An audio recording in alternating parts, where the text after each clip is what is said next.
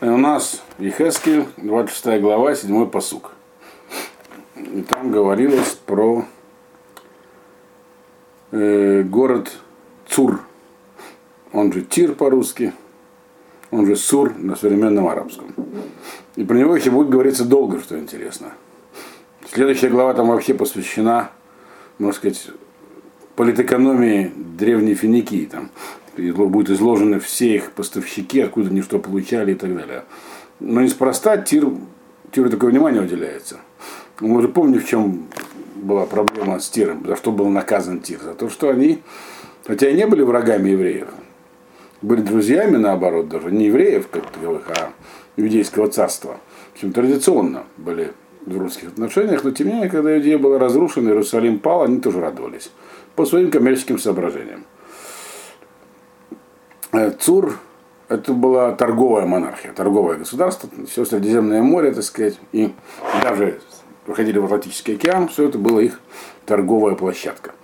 И вот они радовались, что конкуренты, хотя э, Иудея не была морской державой, но сухопутная торговля шла через нее. Караванные тропы с юга Саудовской Аравии, то есть она сейчас называется Саудовская Аравия, с юга Аравийского полуострова шли через землю Израиля.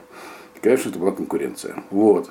Значит, они радовались, радовались, теперь их долго описывается, как бы, что с ними произойдет. Мы где-то в середине этого описания находились.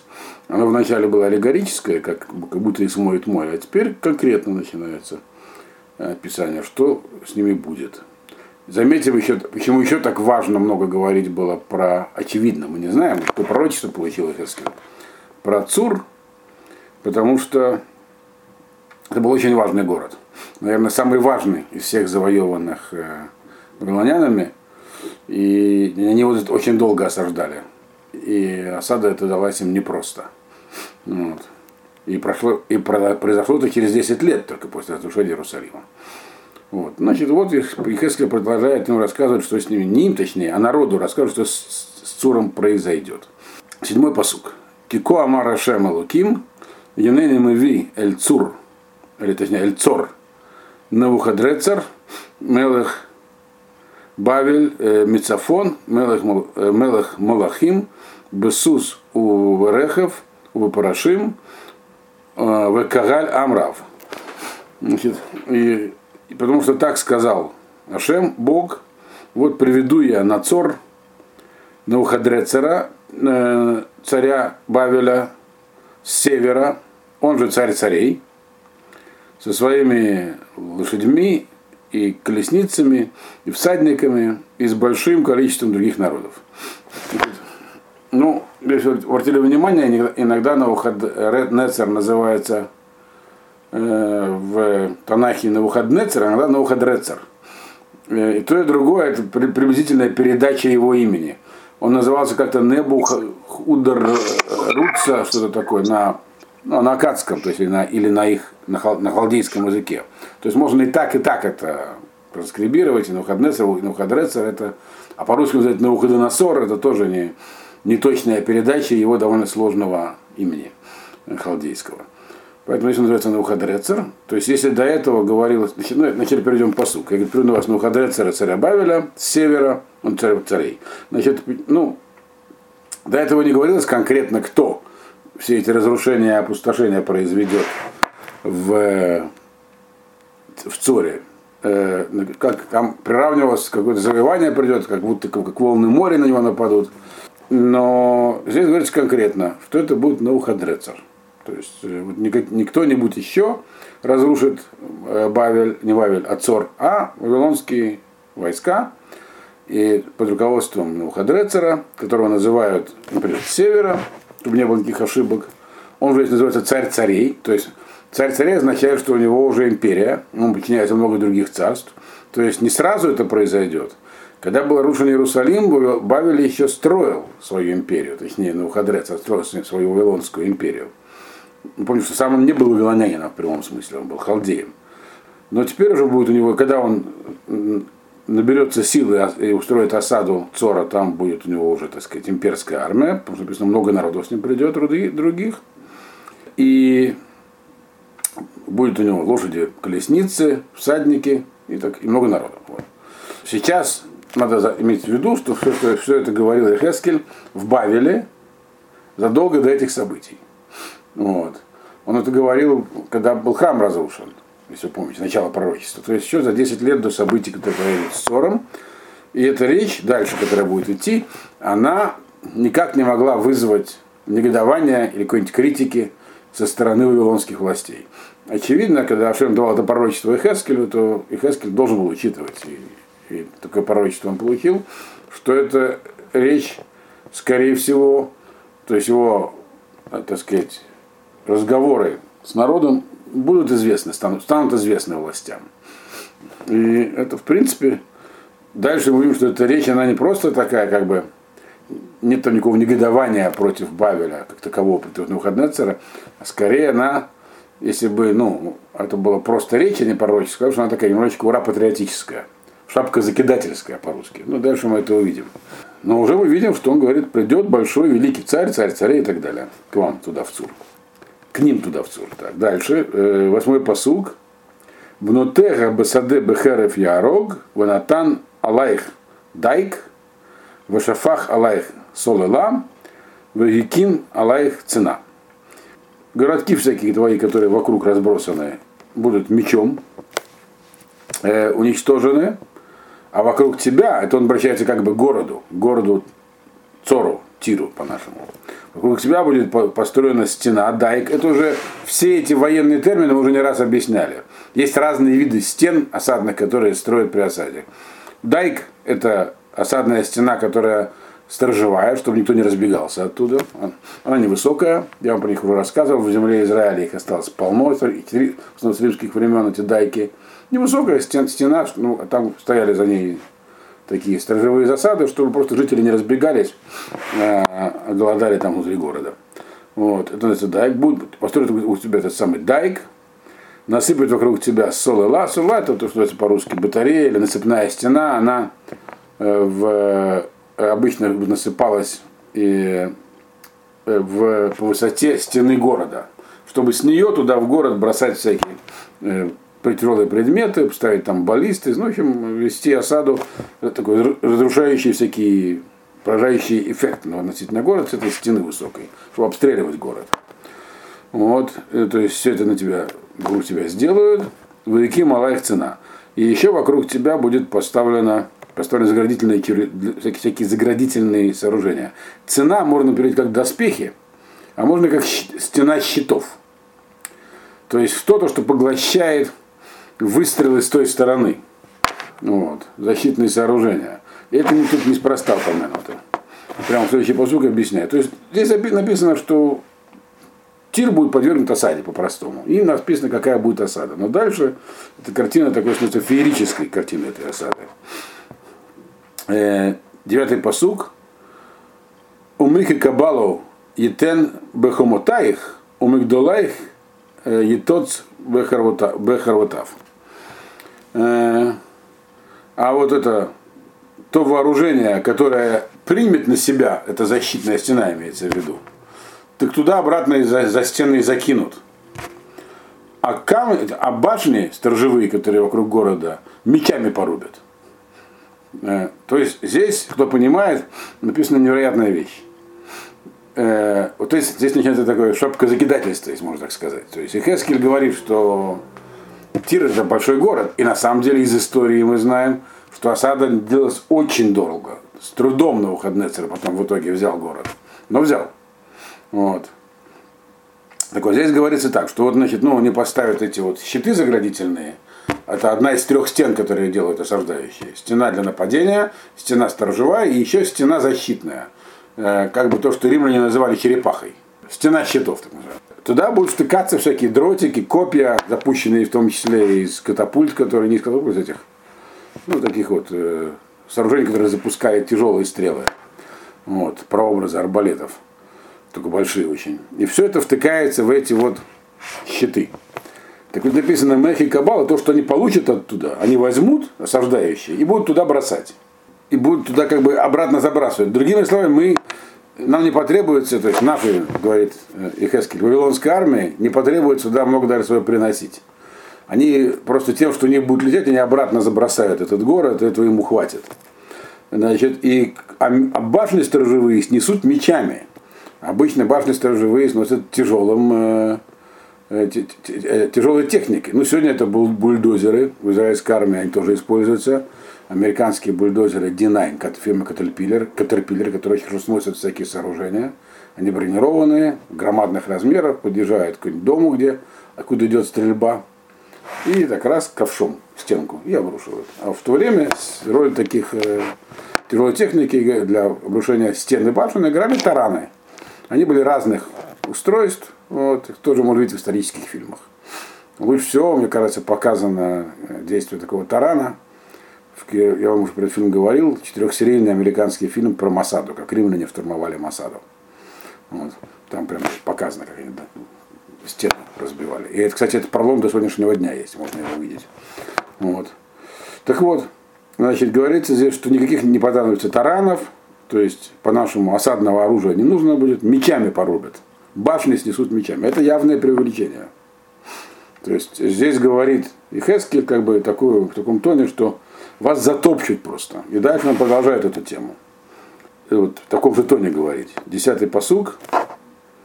Мишипат Сусав и Хасех Авакам Миколь Параш Вегалгаль Варехов Тирашейна Хамутаих Бево Бешараих Кимувей Ир Мавука. Сейчас переведем. Ну, теперь уже будет ясно, о чем здесь.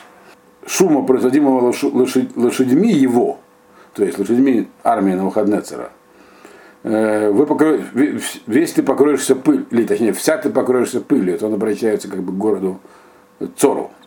То есть вас просто пылью засыпет от лошадей, лошадиных копыт. От города, от, от, от шума, производимого всадниками и колесами колесниц, стены твои задрожат. Когда придут к воротам твоим, вот все это воинство придет к твоим воротам, то это, ты уже будешь как будто город скрытый уже, разломанный. То есть, другими словами, здесь прямо описывается, что такая будет мощная осадная э, собрана сила там военная, что какой бы город не был укреплен, он как будто беззащитный. То есть его шапками, ну, по-русски шапками закидают. Вот. Так это Хескель описывает. И повторяю, это пророчество, оно говорится задолго до событий. Но в принципе, мы же не были там, но по описаниям, которые есть, это уже, так сказать, сохранилось кое-что в истории из этого, то да. Хотя историки писали намного позднее писали, но все равно в древнее время. Там действительно была тяжелая и длительная осада, но там была собрана действительно большая армия осаждающих. Вот. Дальше. Э, то есть закидает их пылью, они будут дрожать, но тем не менее осада будет. Вот. Дальше. Самое главное здесь написано, что когда все это там соберется, то считайте, вы уже пали. Вы уже как город, у которого взломали стену. Потому что главное это победа какая? Э, так сказать, дух, дух сломить противника. Когда такое придет перед вами, у вас дух будет сломлен, вы уже как будто сломлены будете. То, что он здесь говорит. Дальше продолжается это все. Одиннадцатый посуг. Бепарсот Сусав Ермос Отколь э, Хуцутав Амех Бахерев Ярок Умацевод Узех Лаарец Теред копытами лошадей своих растопчет он это все, это хуцутай. Хуцутай. Хуцутай это площади, то есть то, что находится внутри города, открытая, открытая местность. Весь город внутри будет растоплен копытами лошадей. То есть все снесут там внутри. Народ будет мечом перебит, а мацевод, как бы памятники твоей мощи, все упадут на землю. Город такой крупный, как Тир, мы видим уже по описанию, что Цор Тир это был какой-то супер город. А дальше будет видно из дальнейшего описания, что действительно было супер, хотя, вот, в принципе, не была большая страна Финикия. Она, э, это было мореходное как бы, государство небольшое, у которого была масса торговых колоний по всему Средиземному морю и дальше даже. Но слава его была велика, действительно, один из самых древних городов. И вообще, конечно, в древней истории один из самых важных, э, одно из самых важных мест на Средиземном море, ведь цивилизация оттуда пошла. Карфаген, про который нам лучше известно, потому что там сохранились римские хроники, римляне с ними воевали, это тоже это колония, это колония Цора, это то, что Цор сделал. Значит, вас растопчут лошадями, то есть какие бы ни были важные, от вас ничего не останется. И у вас, соответственно, в таком большом городе там были, обязательно были какие-то архитектурные памятники обычно религиозного содержания. То есть только гигантские статуи богов, стелы с записями их э, всяких там побед морских в основном. Э, и вот все это, то есть то, что составляет славу города. Здесь это называется э, Мацевод Узех. Памятники твоей славы. Вот. Все это будет брошено на землю, то есть растоптано. Но это еще не конец. До конца еще далеко. 12-й посуг. Вашалалу хейлех убазезу эрхулатех, вегарсу хоматаих, убатеих эмдатех, и тоцу, вааваним в эцайх, вафараих бетох аям ясиму. Значит, и будет разграблено твое, так сказать, хранилище, то есть имущество, и также будут разграблены твои всякие лавки, Тут два разных слова. Я объясню, в чем между ними разница. То это будет как разграблено, но это два разных слова. Стены будут разрушены, всякие дома, хамдатех, архитектурные, так сказать, достопримечательности, то есть дома общественные, вот, э, будут просто по камешкам раскатаны, а эти камешки и, дерево, из которого все это построено, э, и строительный материал, который останутся потом, все это будет в море сброшено. То есть город этот будет просто подвергнут какому-то ужасающему уничтожению. Вот. Здесь написано две, два разграбления. Э, шалалу и Базазу. Шалаль это военная добыча. То есть это та добыча, которую ну, армия забирает у поверженного противника. Центральный склад, казначейство, которое там в городе есть, туда приходит армия и значит, реквизирует все, трофеи официальные. А, а еще написано это то, что шалали. То, что базизу, базиза, это когда отдельные солдаты грабят. И, значит, и вот поэтому написано, будет разграблено твое, так сказать, хранилище, самое главное, где сокровище находится, сокровищница. И еще будут разграблены рухулатаих. Рохлим это мелкие торговцы. То есть магазины всякие, склады, все будет разграблено, и город будет разрушен. Вот. И, кстати, тут есть спор э, комментаторов, потому что, опять же, из истории, в том числе из еврейской, из, из книг Танаха известно, что Бавель не разрушил э, э, Цор. Он его завоевал, но Цор не был тогда разрушен, он был, продолжал существовать. Он стал вассальным, подчиненным, там было посажена там другой, другая власть, и все, но тем не менее он не был разрушен. Вот, поэтому Дудицкий Браманель считает, что здесь идет речь по другое завоевание, которое действительно его разрушило. А именно, э, я вам про это уже говорил, именно Александра Македонского, но, который его да разрушил. Тоже с трудом захватил, но да разрушил целиком. А вот Мальбим считает, что нет. Мальбим считает, что ну, Хаднецер его тоже разрушил. Но то, что потом было, э, называлось Цором, было построено на другом месте. Я вам уже говорил, что с географией Цора, или Тира современного, есть одна тонкость. Древняя крепость, древний город, он, он я вам уже говорил, что Цору минимум, минимум, минимум, там, ранняя дата его образования, это примерно время исхода евреев из Египта. Скорее всего, он был раньше. То есть там, там, 12 столетие до новой эры, 1200 лет до новой эры примерно. Вот. Но э, был город, который был на острове, там есть остров. Сейчас он там, этот остров соединен с берегом дамбой такой, он больше не остров. Но он долго был островом. И там была крепость, но был также и Цор на берегу. Вот. Так вот, согласно, получается, Мальбиму, разрушен был, который береговой построили островной, либо наоборот был разрушен островной, а, и тогда понятно, почему все в море смыло. С острова они просто раскатали все по камешку и в море все это выбросили. Вот. Э, то есть, ну тогда э, по Мальбиму получается, что на выходные один город разрушил, а они другой восстановили.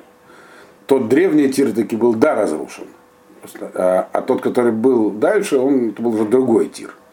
Но, как я сказал, Абрабанель считает, что нет, что разрушение, которое здесь описано, это не на выходные цара, а македонского. Но тогда непонятно, ведь это же было сказано, что это придет армия на выходные цара. Но в целом, опять же, это тоже не проблема, потому что можно сказать сразу про два. Такое часто бывает. Пророчество иногда, даже про разрушение храма, иногда говорят и про первый храм, и про второй храм. То есть, ну, то есть и пророчество, но не может быть, не обязательно должно быть точно. Так или иначе, если написано, что все это, что там было, смоет в море. Вот.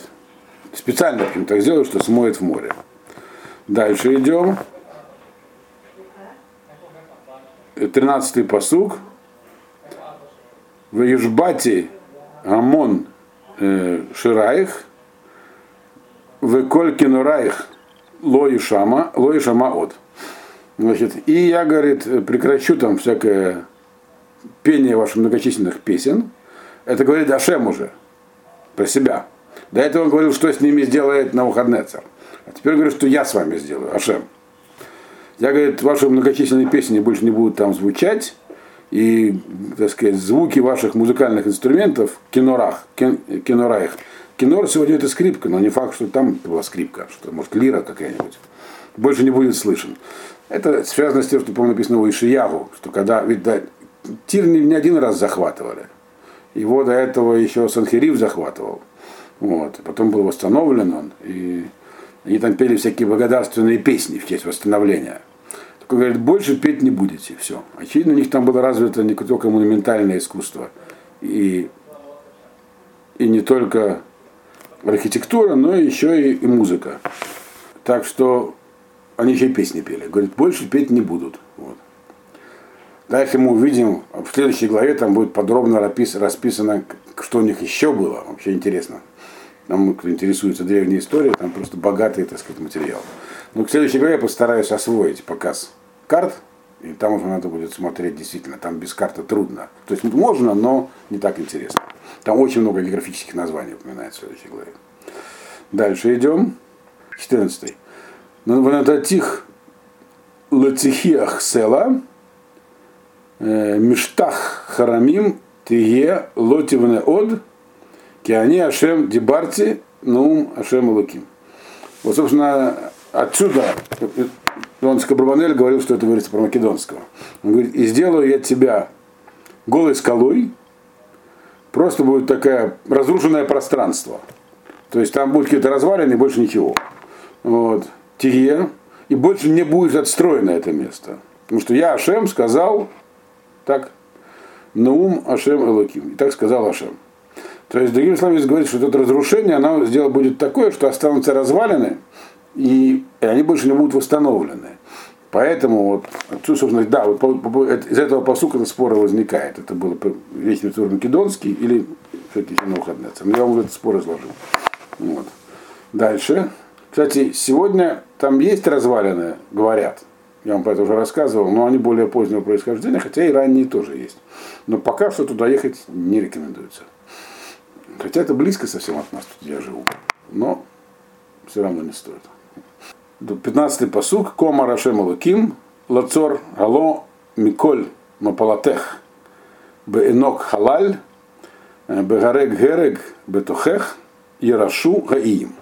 Теперь значит, он переходит здесь к международным последствиям э, разрушения грядущего разрушения Цора. То есть сам Цор пострадает, но ведь Цор, как мы уже говорили, это крупное, э, оно и мелкое государство, но крупная торговая сила. У него большой флот, масса колоний и масса союзных государств. А кто могли быть естественные союзники Тира? 40. Представьте себе карту Средиземноморья. Что находится северное там? Какое море? Вот мы выплываем из, из Ливана и плывем на север. Куда мы приплывем? Мы приплывем к острову Родос, в Эгейское море. Между, которое, Эгейское море находится между Турцией и Грецией. Вот. Эгейское море, чем оно славится? Большим количеством остров, островов. И все эти острова, там много островов мелких. Я уже почти на всех из них побывал, правда. Ну, во время, так сказать, мореплавательных экспедиций. Э, и каждый из этих город, мелких островков был государством в свое время. И все они были мореходами. Почему греки так э, сильно развелись, они не боялись плавать по, по морю, но они плавали как? От острова к острову. И их, естественно, они встречались с финикийцами, которые туда же плавали. То есть это были, были тесные отношения. Вот. И это как раз время, когда наступал классический период греческий, когда э, греки как бы еще он не наступил, но уже был близко, перед классическим периодом. Вот. Это уже было, это уже было задолго, то есть много лет уже, много веков прошло после Троянской войны. Троянская война тоже где-то была во время исхода из Египта примерно, там, если она была. Вот. Так вот, значит, поэтому то, что произошло с Тиром, а Тир это, повторяю еще раз, важная торговая точка.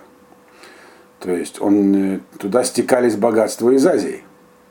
И, соответственно, он их вывозил туда, в Грецию, греки к ним приплывали не могло не отразиться на международном положении, на общей торговой ситуации. Вот оно здесь и обсуждается дальше, в этом 15-м посоке. Я мы его сейчас я его переведу.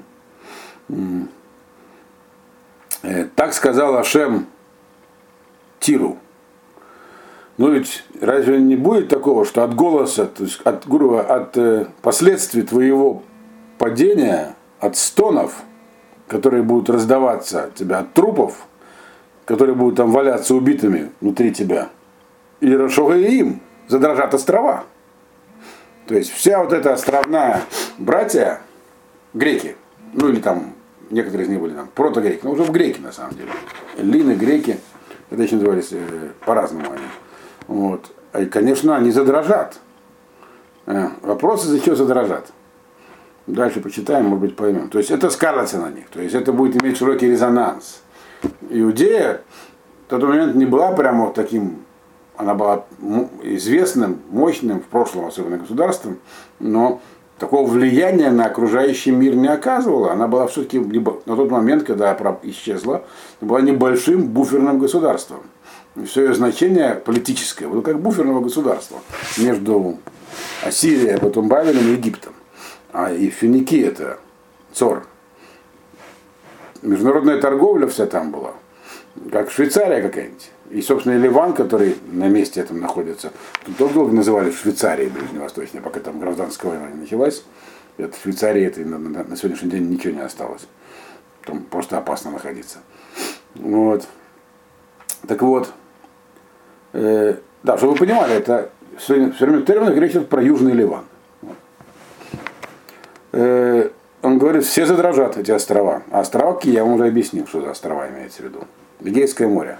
На досуге можете взглянуть на карту Эгейского моря, у кого сейчас перед есть глазами программка, посмотрите, что это такое. Сразу все станет понятно. 16-й посуг.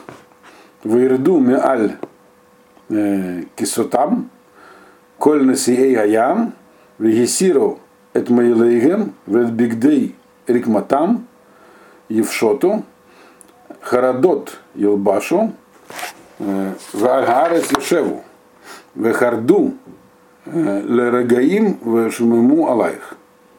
Значит, он, э, ну, он сказал, что не задрожат всякие островные правители, но как конкретно они будут дрожать?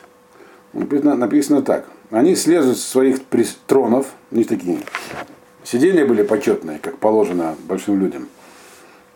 Ну, кто имеется в виду, чтобы было для примера ясной классической литературы. Классический пример такого небольшого царя островного государства из литературы, кто самый известный у нас? Одиссею. Все читали, наверное, или хотя бы слышали про нее. Может, кино смотрели, не знаю. Но кино хорошего про Одиссею, про Одиссею я чуть не видел. Вот. Одиссей, вот он, хотя он не был не в Эгейском море, а в Ионическом, Итака. Это Скорее всего, Итака это не современная Итака, то, что называется Кефалонией. Это в Ионическом море находится. То есть это с другой стороны Греции. Э, это западный берег Греции. Но тем не менее, такое же островное государство, вот такого типа много их было в Эгейском море. Всякие Нисосы, вот, э, Леросы и прочее. Их там ну, полно. Вот. И вот они все, написано, с ним послезают со своих престолов, тронов, они на сие и гаям, князья моря. То есть они все островные короли такие. Снимут свои мантии и свои такие ну, узорные одежды, то есть знак их царского, царского достоинства снимут. Оденут одежду скорби на землю сядут, будут сидеть на землю как скорбеть, будут серьезно расстраиваться по поводу падения Цора. И Харадул Рагаим, и будут Лергаим, то есть все время будут находиться в таком состоянии дрожи и трепет, трепета, Вашимуму Алаих. И будут постоянно находиться в изумлении, как же, это, как же с тобой такое могло произойти. В каком-то смысле для всех этих мореходных э, островных торговых государств Цор, Цор-то не был на острове, он был на материке, был таким как бы старшим братом, то есть они к нему относились очень с большим пиететом, получается. Есть комментаторы, которые говорят, что они будут жить от страха, что если на Цор напали и разрушили, то как бы и до них доберутся. Но я не знаю, мне, по крайней мере, ничего не известно про морские экспедиции, которые организовывал, организовывал бы Навуходнецар. Да ему они, наверное, не нужны были. То есть, скорее всего, страх, хотя я не очень вопрос углублялся, но, скорее всего, страх, который они вот здесь, про который говорится, и такой, это просто от того, что раз Цор может пропасть, то что ж про нас говорить? Примерно так. То есть это, важное, это очень важное событие. Это часть объясняет, почему примерно так много говорит. И для нас сегодня Тир – это занюханный городок на юге Ливана, где в основном палестинские беженцы уже много-много лет творят беззаконие сплошное. Находиться там тяжело этим людям. А для них в то время, мы видим отсюда, это было как бы, ну, Нью-Йорк такой. Вот. Э, такой средиземноморский Нью-Йорк. Вот он падет, понимаете? Торговый центр крупный. Так видно по описанию. Дальше. 17-й посук. Венасу алайх кина веамрулах. Эйх авад ношевет э, миямим. Аир гулала ашер гайта хазака беям и Вайошвега Ашер Натну Хититам Леколь Йошвега. Так. И они, так сказать, будут говорить про тебя плачи такие, жалобные песни дословно. И, будут петь так про тебя. Это очевидно греки имеется в виду все еще. Греки и их же фини, и их финикийские колонии тоже. Вот. Будут говорить так про тебя.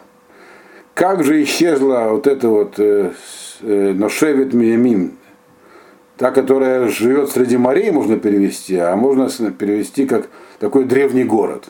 И так и так переводят. Как такое древнее, древнее место. Аир Гавулела, город прославленный, который был силен в море. То есть морская такая твердыня. Ваюшевет, э, и жители ее – которых боялись все, все, все другие жители. То есть, то есть как, таки, как такое могучее место могло быть уничтожено. Опять же, тут нужно отметить, имеется в виду, что на тот момент, когда Ихескель это говорил, действительно эта мысль, наверное, людям казалась дикой. Ну как Тир взять? У них флот, у них остров. Попробовал штурмовать. Ну, когда-то справился, хотя с трудом. А Македонский справился еще лучше. Вот. Дальше. 18-й посуг. Ата Ехарду Гаин, Гаин Йома Палатех Ваневгалу Иим Ашарбиям Мецитех. Теперь-то, так сказать, задрожали, имеется в виду вот ужаса, острова, которые в море от твоего падения, испугались острова, которые в море, э, когда исчезла ты. То есть исчез ты имеется в виду город этот. То есть, опять же, здесь описывается колоссальный эффект, который это падение произвело. На всех это в шоке все находились, будут находиться. Еще описывает то, что будет только.